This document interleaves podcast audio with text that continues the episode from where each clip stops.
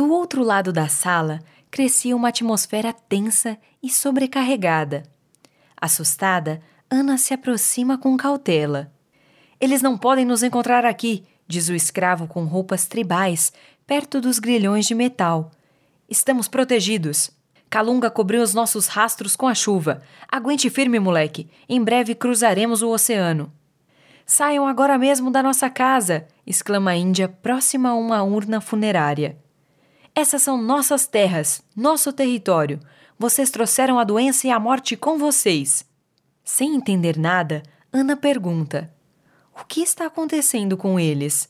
O jovem olha entristecido para os amigos imersos nos próprios pensamentos. Memórias que sofreram ou causaram grandes traumas podem ficar assim, explica. Só um momento.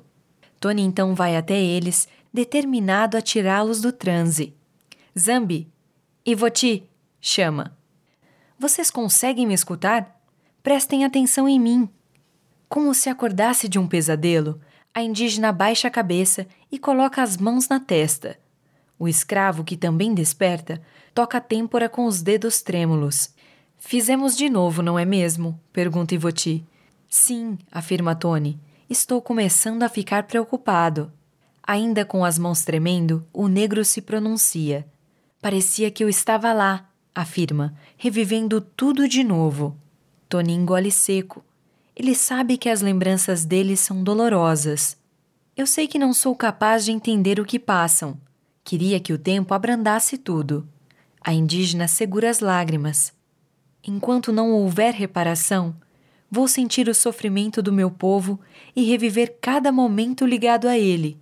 O escravo, por sua vez, estende os braços para mostrar as marcas que os grilhões deixaram nos pulsos. Algumas feridas precisam muito mais do que tempo para serem curadas, acrescenta.